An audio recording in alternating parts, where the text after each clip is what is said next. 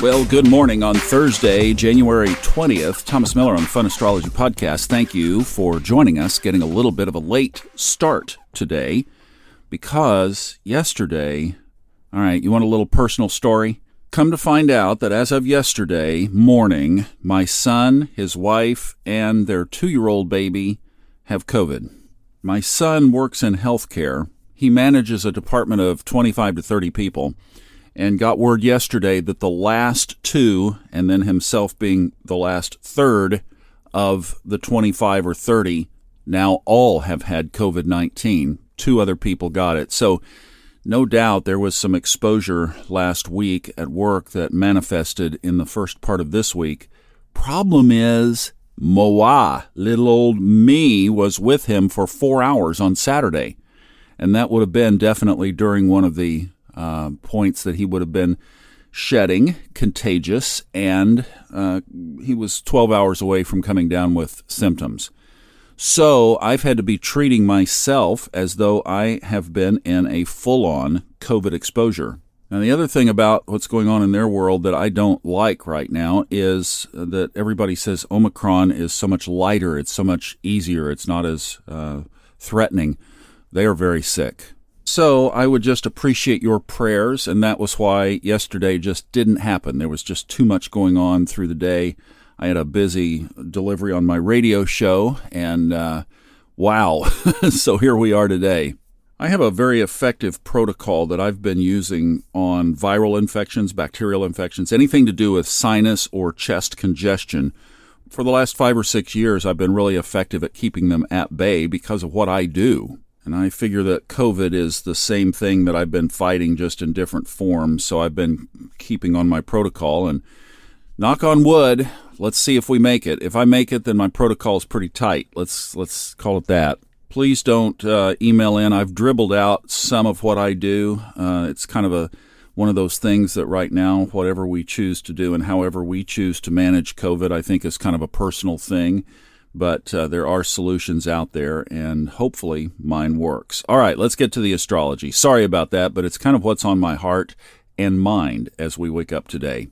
Well, we have our first degree of our Aquarian sun this morning. it's not all the way yet to one degree. That's because it crossed the county line last night about almost 10 o'clock. So we are not quite into a full degree as we are getting up this morning. So it's nice to see a zero degree Aquarian sun. Welcome to Aquarius season. And I like this theme that we set up yesterday. Can we, should we, could we dare to be so rebellious that we actually find our true nature? The water bearer's water is actually that which nurtures our own soul. The moon is void of course this morning in Leo as we are waking up to hear this. It moves into Virgo at 9:02 this morning. Now, I have a wonderful, oh, so awesome listener question. Hi Thomas. I have a question regarding the uh, Uranus Saturn square right now and how you would um, interpret that. And I'll give you an example when I apply that to my natal chart, it actually creates a trine between Saturn and my natal Uranus and a sextile between the transiting Uranus and my natal Saturn. So my question is there's this square going on, but then when applied directly to me, there's actually two very positive aspects on personally. So I was just wondering overall, which one would I apply more? Or would it be that the square is kind of happening externally around me, things I can't control. And the natal aspects that it's creating are much more personal to me and my life. Such a great question. And from one of our course betas, one of the people who got in our course early, early on. And by the way, those of you in our course, we will be getting together on Discord tonight at 8 p.m. to talk astrology for a couple hours. So that's going to be fun. This is such a great question because I was sitting on a very intense Robert Glasscock solar arc practicum last night where we were looking ahead at some of the things uh, predicted in the solar arc chart from the standpoint of the United States. So this is very fresh on my mind after some of the things that came up last night, which were jaw dropping in essence.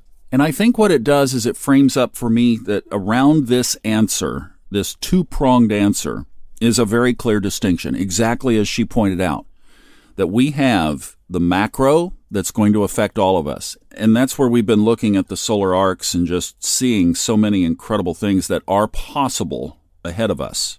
And then we bring this down to our own chart. So what she has perceived is that this transiting square, which all there is is that's a square because it's almost like you're looking at just a natal chart. You're not referencing it to anything else. So yes, for this year, Saturn and Uranus never get more than 10 degrees apart from each other.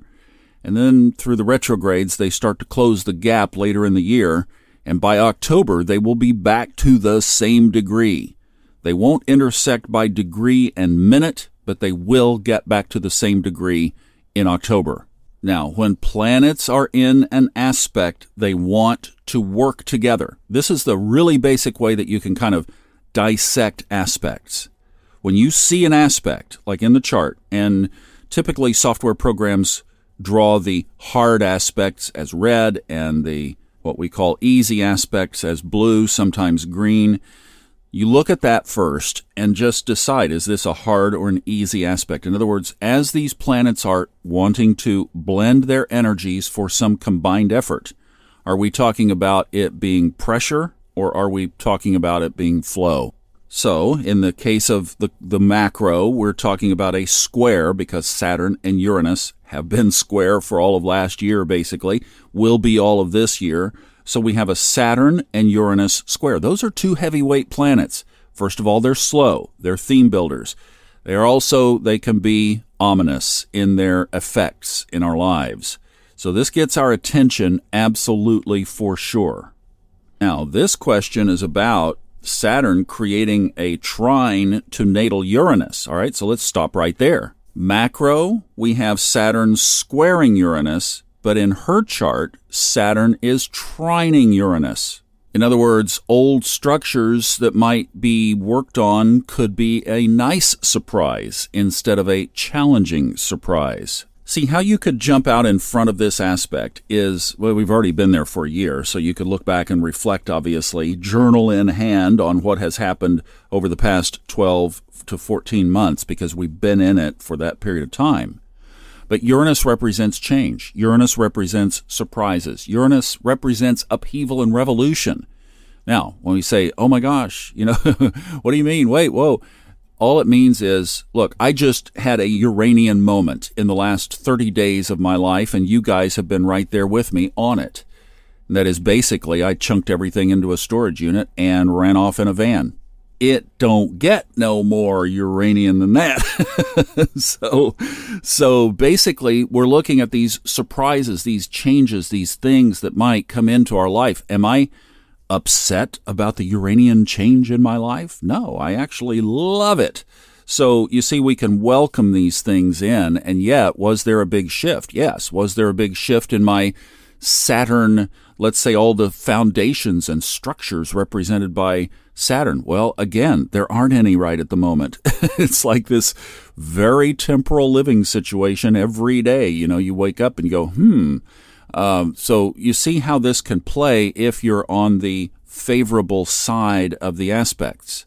Now, with what we were talking about and looking at last night with Robert Glasscock, I can just tell you there's some stuff ahead in the world that if it plays out over the next about three years is the big broad window, at least as far as this little group that gets together on Wednesday nights has been looking out.